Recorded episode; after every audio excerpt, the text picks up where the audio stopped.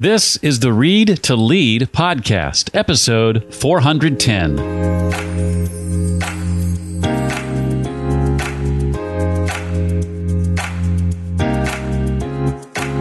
In my world, consistently I have found the soft, positive persuasion draw you in rather than push you against the wall is always for me the more winning version of the pitch.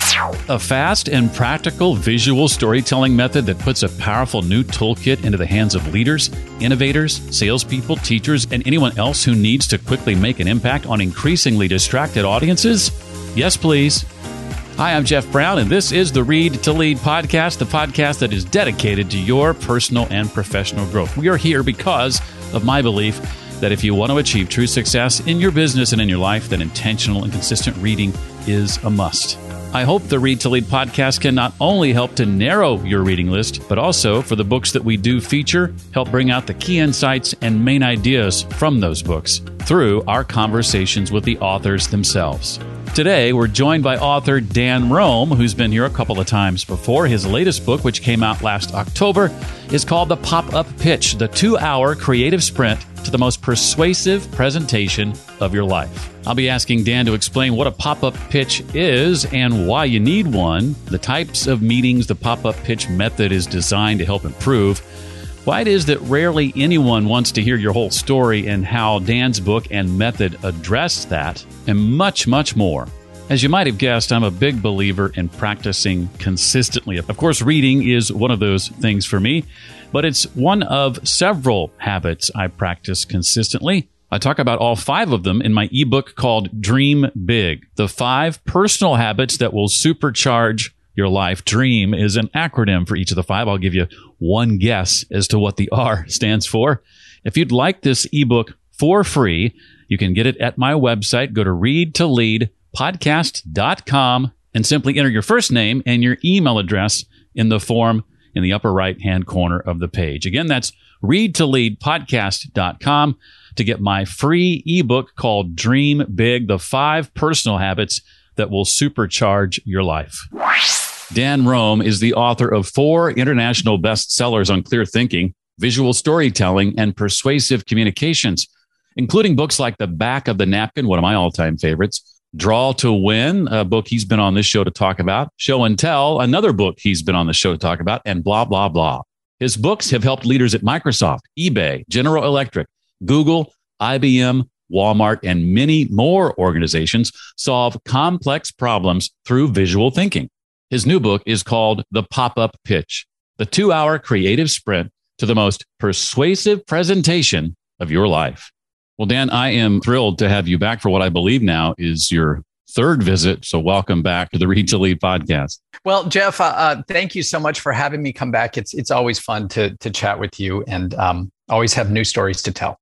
Well, I want to start my first question with where you begin in the book, and that's this definition. What is a pop up pitch in the first place, and, and why do we need one of these things? Oh, what well, what a great question, Jeff. Thank you. Yes, so a pop up pitch. Think about it in the way that a pop up restaurant or a pop up store might go. Back in the days when we used to go outside of our of our offices, right. the whole notion would be this: I have spent my career, as probably many of your listeners have, kind of embroiled in the what we're going to call the presentation industrial complex.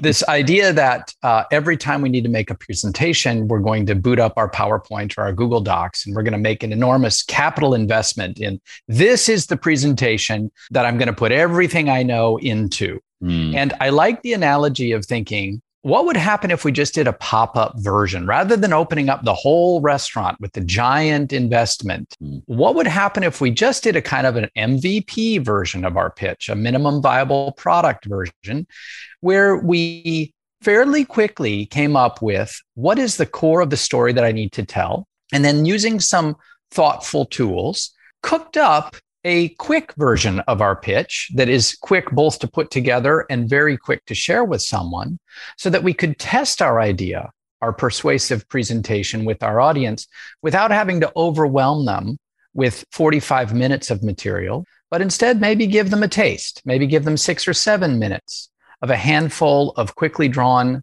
slides and images uh, that tell a compelling story. And then let our audience be captivated enough to say, wait, give me more. So the idea of the pop up pitch is pitch quickly, thoughtfully by telling a story and let your audience then ask you for more. Does that make sense?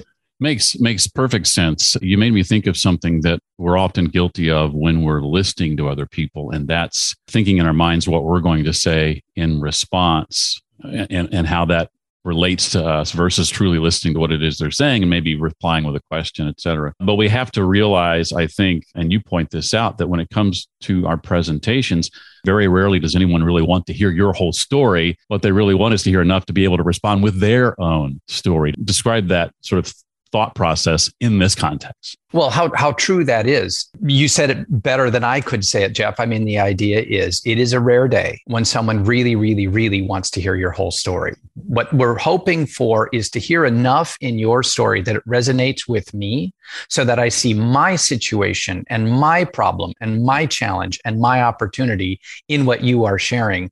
And then if you've told your story beautifully enough, I can't wait for the opportunity to say, Oh, Jeff, that's so awesome. Let me tell you about my reaction to it, which in the typical presentation situation, we don't really do. We think I've been given an hour to pitch my goods. I better take the whole hour. Well, if you're going to be up on stage and you've been given an hour, then, well, you better be really prepared to entertain for an hour. But that's pretty rare. Usually in a pitch situation, it's meant to be much more of a give and a take. And I think as the presenter, we might want to think about taking a little less and maybe giving a little more. And interestingly, that means listening more. So, yes, we're the one with the idea that we need to share. That's why we're the one making the pitch. And we can talk later, Jeff, about what a pitch might be. It can be a lot of things, but mm. we're the one with the idea that we'd like people to think about or the product that we'd like people to try, what have you why don't we share it with the, that audience in the form of a story that very quickly starts to sound to them like a story that is their own,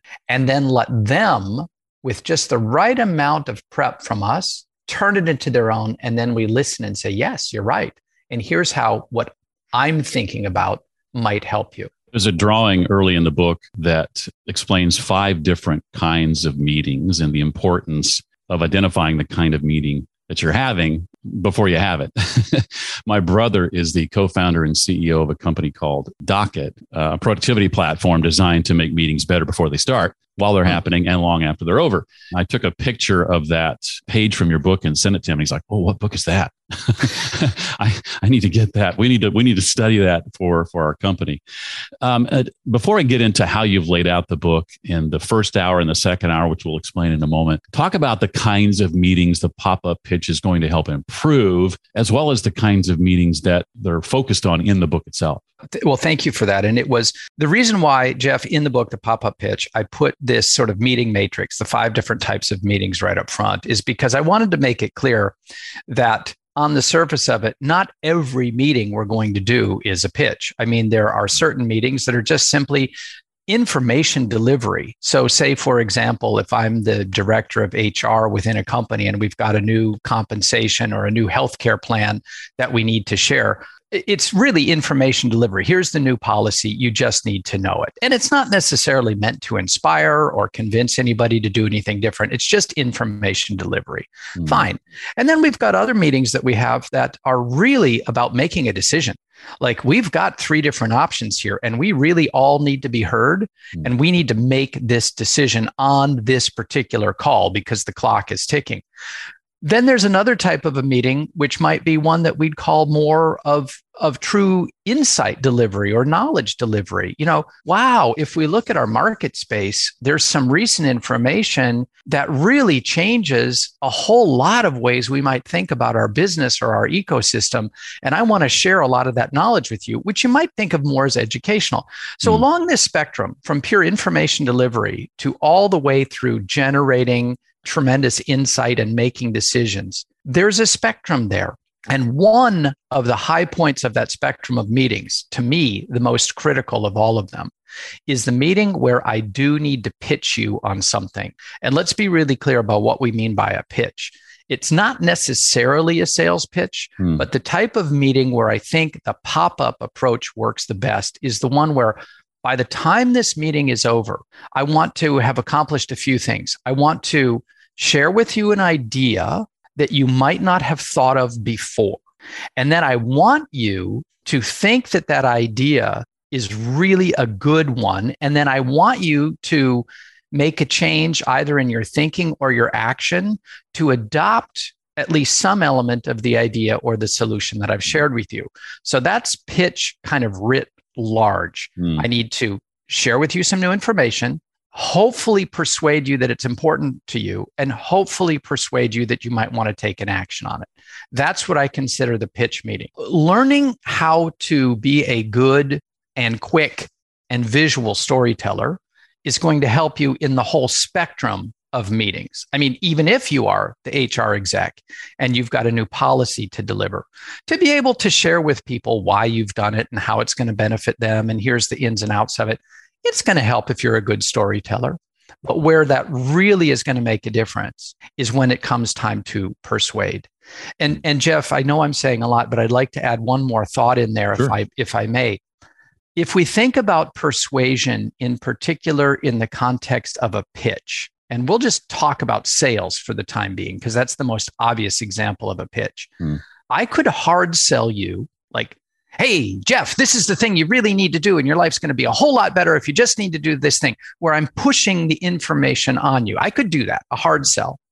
Or I could do more of a soft sell where I draw you in. Hey, Jeff, there's this situation out there with people that might look a little bit like you. And in that situation, here's some of the things that they've found are effective for them. In my world, consistently, I have found that the soft, positive persuasion draw you in rather than push you against the wall is always for me the more winning version hmm. of the pitch. So when I talk about a pop up pitch, I always think about it in terms of positive persuasion. Even if the news that I have to deliver is bad news, mm. that news will be received much more effectively by an audience if I am honest and I deliver even the bad news within the context of a story that still feels good. And that's a little bit of a, a, nuance, and we can talk about that. But is what I'm sharing so far making sense? Yes, in part because I've read the book. okay, good. no, it's it's making perfect sense. I'm teasing. Um, I mentioned a moment ago that the way Dan has laid this out is, you know, part one, if you will, is or exercise one is a one hour process, and that's creating what's called a visual decoder. Part two is the 10 page pitch template. Uh, for many of us, and there's a quote from you, Dan, in the book that I like that caught my attention. We've been taught that storytelling is a word game, and until you have words, you don't have a story.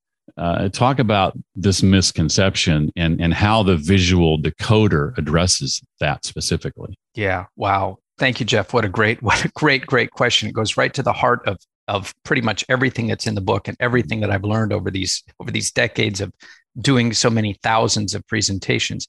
We want to be storytellers. We understand that. The notion of being a storyteller in business is is kind of a giant thought that's out there in in the zeitgeist of presentations and sales and business. Storytelling is is king. We know that now.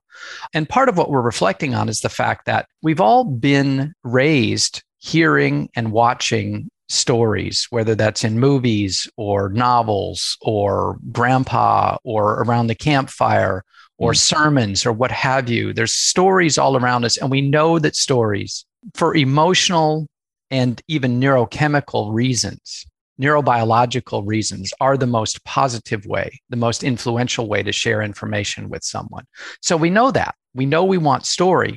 But most of us think that a story is just a string of words that are put together. That's not really true. Most stories actually begin with a kind of a vision, an idea of images and events and characters that spin out over time. And then the story becomes the verbal narrative that we apply to this kind of epic journey so that we can share it in a linear fashion. Mm. But the story doesn't begin with the linear ABC. The story begins much more visually with something that we conjure in our mind's eye. So that's what I mean by the visual part. And that's why in the two hour practice that builds you your pop up pitch, as you pointed out, I advocate that the first hour be spent on just drawing pictures. Mm. And you mentioned this tool that I call the visual decoder. It's a very, very simple structure. Uh, it's just a little folded pen and paper exercise that forces us, whether we're visual people or whether we like to draw or not, into trying to capture the story, the grand story that's already in our mind in a way that's maybe a little faster and a little more intuitive for most people than trying to write it out. Mm. And so that's what we're going to do is we're just going to sketch out and literally Jeff it's you have a story you want to share, who's in it? Draw me some little stick figures of who are the main characters. Mm. Cool. Take 2 minutes to do that. Then draw me another little picture that's a little map. At the beginning of your story, where are these characters located?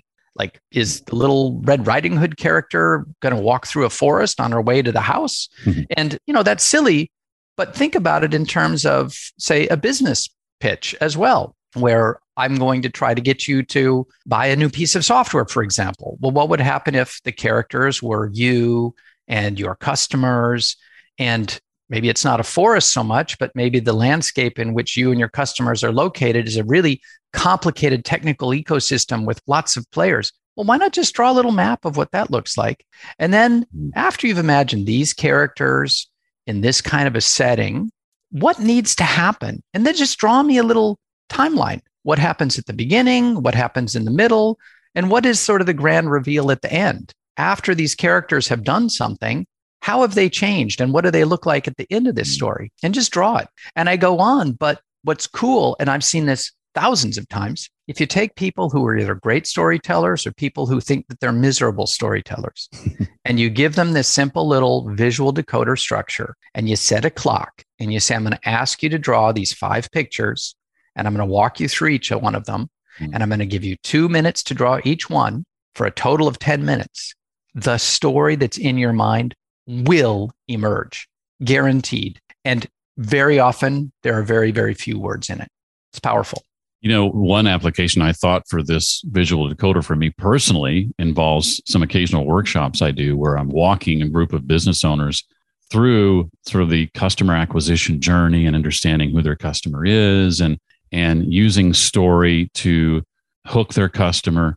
And I can see in my next workshop bringing out your book and teaching them and sitting down with them and taking a half hour. Just walking them through that visual decoder exercise i think will be so helpful because many of them are, are such analytical thinkers many of the people who i who i work with at these events. I do as you do a lot of different presentations and workshops. And I'll just give you a handful of some recent case studies mm. um, just to show the variety of individuals and the variety of, the range of expertise of people with whom I have done what you just described. Mm. At the beginning of a workshop where the objective is to reach clarity around something complicated, every single time I begin with spending 30 minutes having people draw their visual decoder. And I'll just give you sort of a breadth of examples from the last few months. Great. Some of these have been live and some of these have been done by, by Zoom. I worked with NASA Jet Propulsion Lab recently. I went mm-hmm. down to Pasadena and worked with many of the principal investigators. These are the people that are literally building the Mars rovers and the, the, the Mars exploration craft. Jet Propulsion Laboratory, for people who are not familiar with it, is a part of Caltech, located down in Pasadena. And if you've ever, if you're a space junkie or if you're a science person and you've ever watched the landing of one of the Mars rovers on the red planet, and you see mission control, you're actually seeing inside Jet Propulsion Laboratory. They mm. conceive of, design, build, and then control all of the interplanetary craft for, for NASA. Now, you might ask, why would those people, those hardcore analytical engineers, literally the rocket scientists, literally rocket scientists, why would they want to tell a story? Well, because guess what? Going to Mars costs a couple of billion dollars and it takes 15 years to set up the whole system and get there. Mm-hmm. And then once you get there, you want to make it worth your while. So you want to stay a while. JPL, and this is all public information, has to sell. And who is their client? Their client is NASA. Mm-hmm. And who is NASA's client? NASA's customer is the American tax-paying public. we have to be convinced that the billions of dollars that is being used to put a rover on Mars has something of value to us. Hmm. So even these scientists who are as hardcore engineers as you can get understand that they need to be able to tell the story of what is this science going to accomplish and what's it going to look like and frankly what is it even going to feel like when we do discover life on another planet that will make the whole payoff worthwhile and hmm. that's why we're telling stories so that's just one example another one is there's a there's a little technology company not far from where I am called Google. Um, and I've uh, this is also public information. I've been working with uh, some of the senior teams at Google over the last many months to share a story about the evolving internet. And as mm. anybody who works on the internet might know, a lot of the reason that the internet has been so successful over the last 15 years is because it's been driven by advertising. And that advertising has been driven largely by the much maligned third party cookie that mm little piece of code that gets set on your computer and kind of tracks you as you're going through looking at things. And that's what serves up advertising for you. Well, the cookie, as we know, is not very privacy preserving. So the cookie is going away. And mm Apple has an approach to that. And all the main tech players have their own approach. And Google, being one of the big, you know, the, the biggest players in the internet space, is investing in more privacy preserving technologies that will continue to support free and open access to the internet. Mm-hmm. Now, there's a story there that needs to be told. And we're working with a very different group of audience, also using the pop up pitch tools to tell mm-hmm. that story. So you can see there's tech, there's science. I'm working with healthcare organizations. In mm-hmm. every case, the people are different. They might be engineers, they might be policymakers, they might be healthcare professionals, they might be financial uh, executives. But in every case, what's being realized is the world's really complicated. My audience's time is increasingly difficult to get. The way that I'm going to share and persuade with all of these audiences that this particular perspective is useful is by telling this story. And I'm going to start that story by drawing pictures of who I'm talking about and what it's going to mean to them. Mm. That scenario I was talking about earlier with, with my situation, can someone uh, should someone be certified? Uh, can they get certified to teach this material from Pop Up Pitch? Oh, absolutely. Thank you. Yes. Um, in fact, Jeff, I, for the last 12 years, have been running an online video based training academy. It's called Napkin Academy, uh, the napkinacademy.com and yeah there's a certification process there. And all of the th- all of the lessons that are in all of my books going all the way back to the back of the napkin 10 years ago. And you mentioned some of the other show and tell about how to make a great presentation even if you're terrified of getting on stage. And now the pop-up pitch which is really providing you with the content quickly creating the best content. All of those lessons are available on napkinacademy.com and sure you can you can absolutely get certified and give yourself a diploma to put on the wall. And mm. uh, for people who are on LinkedIn, Napkin Academy has a certification process. So when you've gone through the red belt and black belt lessons, you mm. get a little icon that you can put on your LinkedIn profile and that kind of thing. So absolutely. Awesome. Well, let's move to hour two. Our thinking goes from visual brainstorming to a tightly structured verbal storytelling. This is where the words come in. So talk a bit about, I think it's the bumpy but up storyline. Yeah. We, we have several to choose from, but that's the one that serves as our foundation here, right? Yeah. So, so uh, again, thank you. Um, I tried to structure the book very clearly, and you're playing it back so clearly that I, I think we, we might have succeeded. Um, the first hour is you spend unpacking your story with your pictures, which we've just described. Now that you've got your drawings on some sketches, some pads of paper, now it's time to craft that verbal narrative to bring the words back in. And so here's the really the heart of the pop-up pitch is something that i call the 10 page pitch. And what it is is it's me reverse engineering what consistently is regarded as the most persuasive storyline of all of human history otherwise known as the classic hero's journey Hmm. otherwise known as the kind of the uh, insight of a fellow named Joseph Campbell, who wrote a book called The Hero with a Thousand Faces, which is his lifetime assessment that traveling the world and listening to the greatest stories of the hmm. greatest cultures of all time, there's a great consistency that he sees on how the true stories, stories that are so powerful, so memorable, they, be, they become the stuff of myth.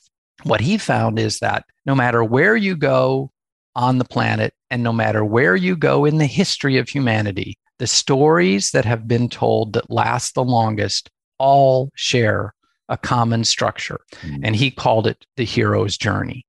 And the idea is all of us are heroes in our own life, and most all of us are reluctant heroes in this world. And that these great myths follow this kind of bumpy, but ultimately uplifting storyline with a series of very predictable emotional turns and moves. Mm. And perhaps the simplest example, or I don't know if it's the simplest, but the most well known example of a, of a straight interpretation of Joseph Campbell's hero's journey was when George Lucas wrote the first Star Wars movie. What was the first one called? The New Hope. Yeah. Um, so the very original 1976, 1977 Star Wars movie that that gave birth to the entire Star Wars universe. And that story hews perfectly to the hero's journey, beat for beat. Mm which is also, by the way, exactly the same story that J.K. Rowling uses throughout the entire Harry Potter series. It's also the storyline that J.R.R. Tolkien used throughout mm. all of The Hobbit and The Lord of the Rings. It's also the storyline that the entire Marvel comic universe uses to tell mm. each of their stories, whether it's Spider Man or Iron Man or Wonder Woman.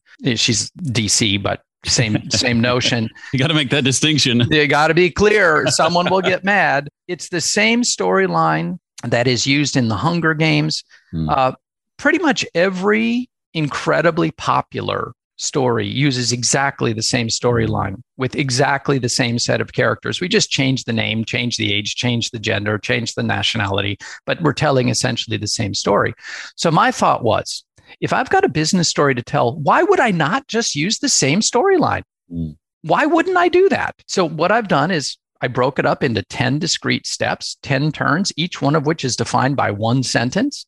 In your opening slide, you are going to establish common ground with your audience. In your second slide, you're going to terrify your audience by saying, no matter how good things look today, there's a giant problem coming up tomorrow. Mm-hmm. And then in your third slide, you're going to say, but guess what? On the other side of that problem, there is hope. And then on your fourth slide, you're going to say, but you know what? We're not going to realize that hope if we keep doing the same dumb stuff that we've been doing up to this point. So here comes the grand reveal. Here's the use the force moment, Luke. On the fifth slide, you say, but wait, what would happen if this time you tried something different? A bold move that shifts the, the landscape so that it actually is solvable. And that, Jeff, is where you introduce the product or the service or the promise that you wanted to persuade someone with. Now, here's what's cool in that entire 10 slides, that entire 10 page story, you do not even introduce your solution until you're at the halfway point. Mm. The entire first half of your story is not meant to terrorize your audience into saying, oh my God, the world is ending. it is meant to create an intentionally evocative set of ups and downs that draw the audience in so that whatever it is that you're about to reveal, they've already identified as exactly the thing that they need in their life to meet the ups and downs that they're facing. And then at that point, I don't want to say it's easy, but it's at least simple because at that point, you've already established the hook and here's where you insert why you need my product X or mm. why solution Z is the one you need, because it is the unique one that this time around mm. provides that bold, use the force moment that people needed all along. And then you end the whole 10 by saying, but you know what will happen if you actually adopt this new solution?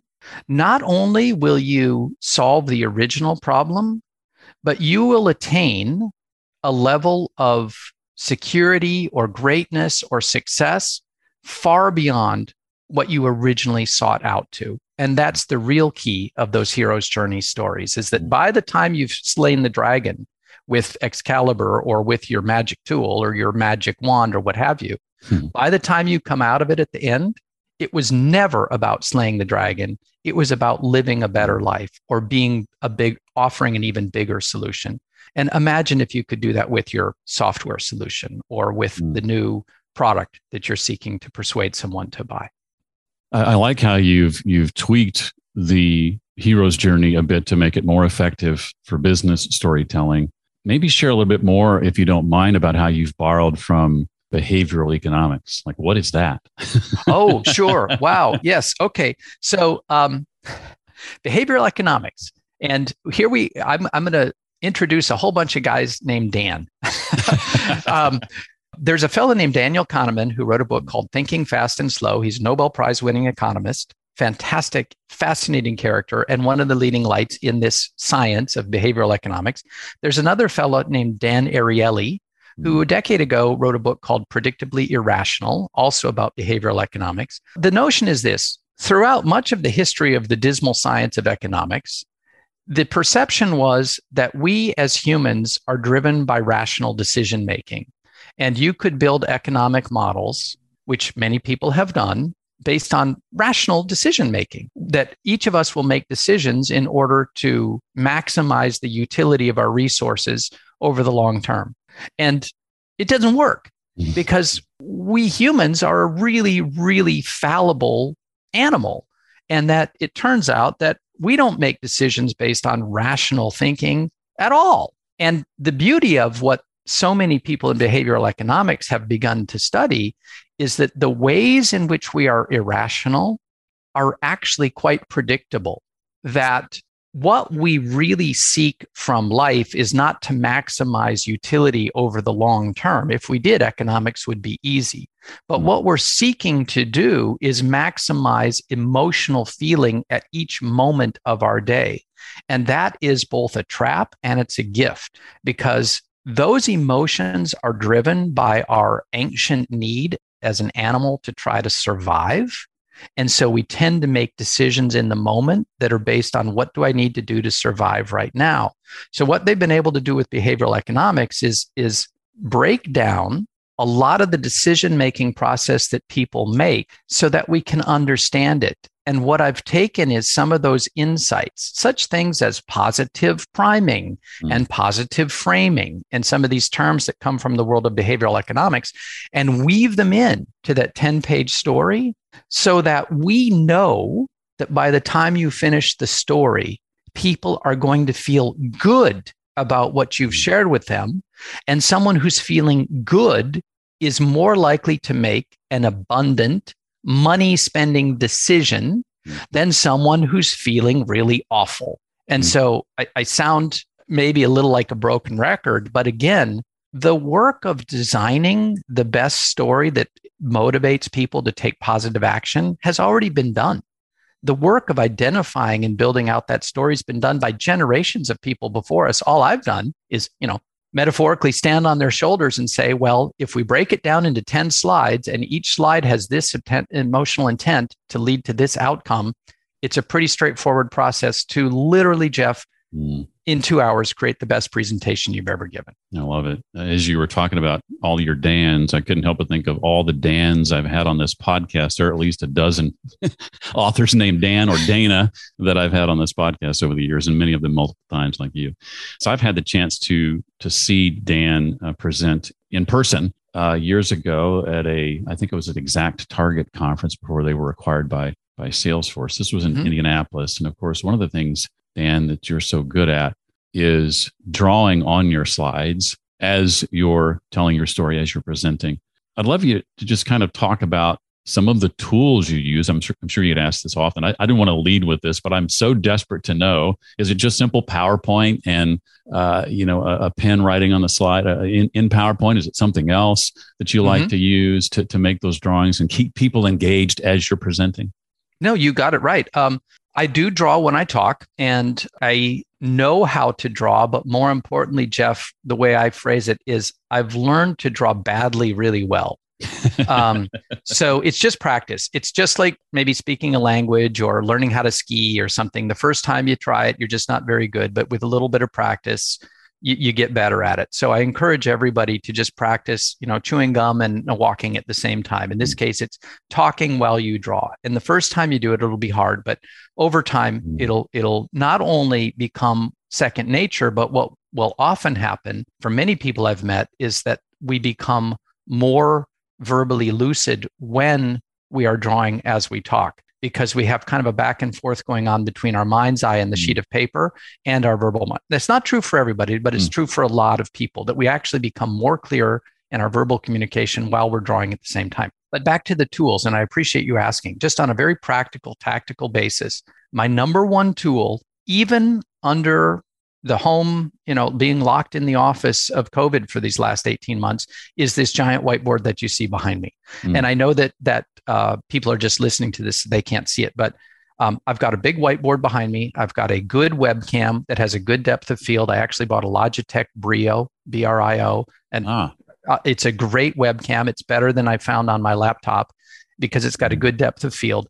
What that means is I can literally be on a call with someone, as you and I are doing, and be drawing on the whiteboard at the same time, and they will see it. Now, hmm. that's great if you have a whiteboard available to you, but most of the time we don't. And a whiteboard is kind of useless if you're trying to present to a lot of people at the same time.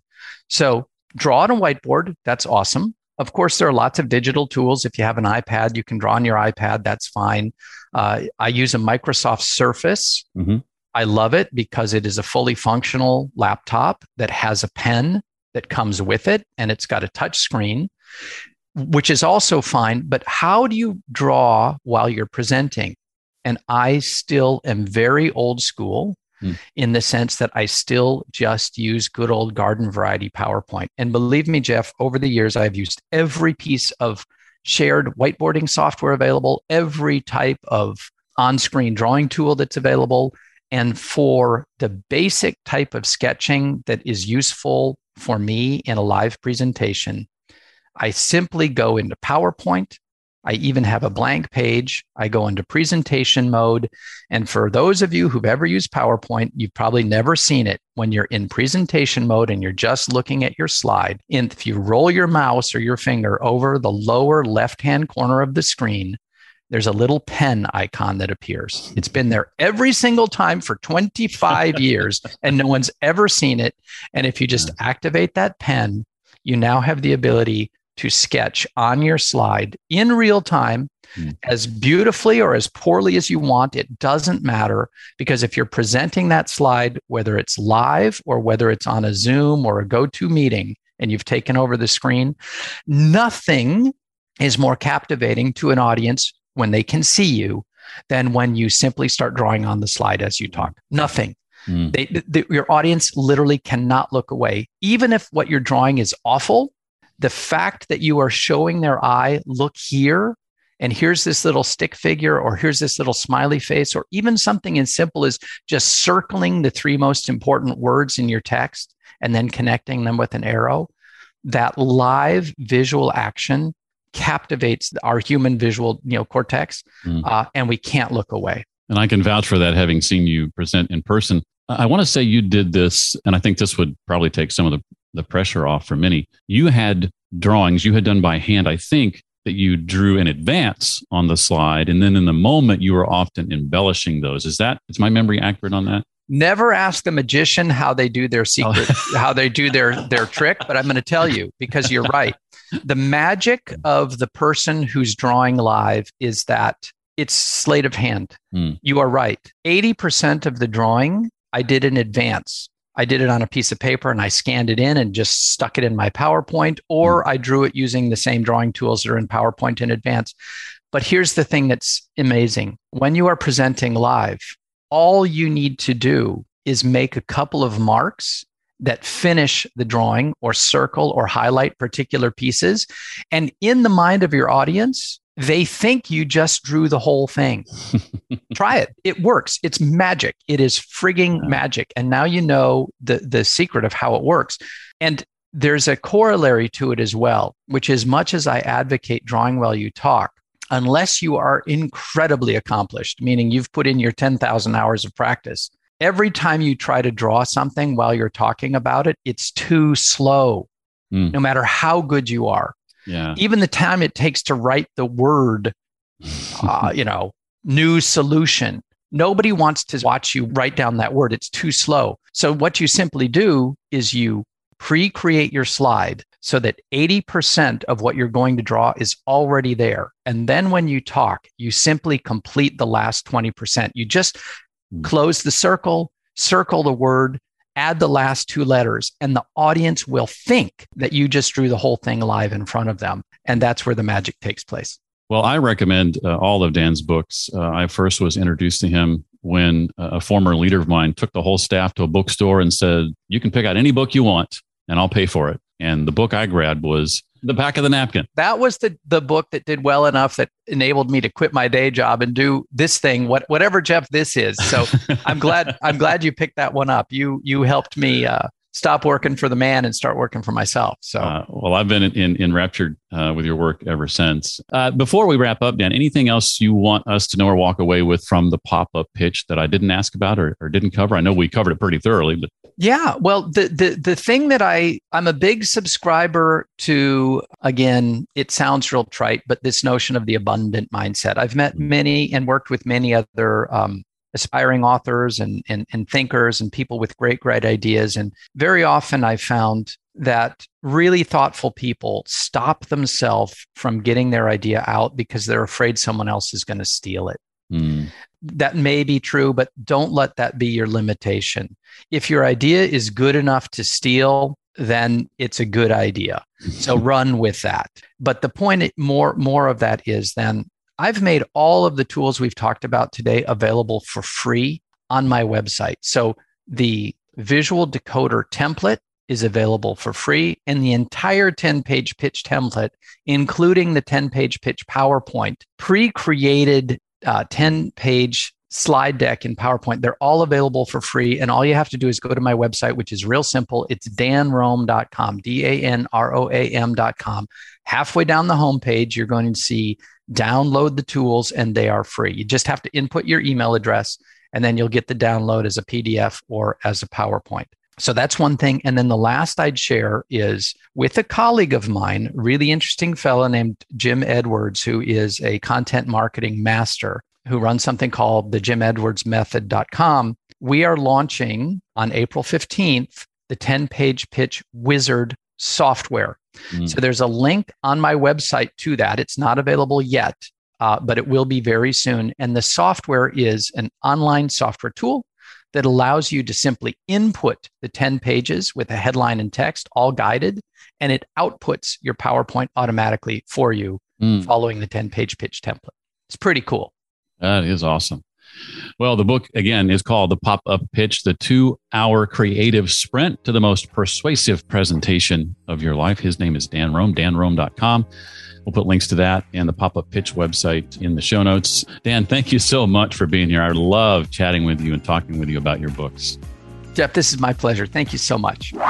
Well, lots of great resources to take advantage of. I've listed them all on the page created just for this episode. You can find that at readtoleadpodcast.com slash 410 for episode 410. That's readtoleadpodcast.com slash 410. And while you're there, be sure to grab my free ebook, Dream Big, the five personal habits that will supercharge your life. I unpack what they are and how to install them daily into your life. These are all habits I've found that many, many successful people practice, and I think you can benefit from them as well. Once again, read to lead podcast.com to find it all. I've got a lot of great and free content coming your way with interviews scheduled through May at this point. It's all headed your way, and I so appreciate you coming back to this show each and every week. If you're not currently subscribed, be sure to do that so you get notified when new content comes out. And you can subscribe just about anywhere you can imagine through that Amazon Echo or Google Home device you may have sitting around to Spotify, Apple Podcasts, Stitcher, Google Podcasts, TuneIn, YouTube, and dozens of other podcast apps. You'll find Read to Lead at just about all of them. That does it for this week. I look forward to seeing you next time. Until then, as always, remember leaders read and readers lead.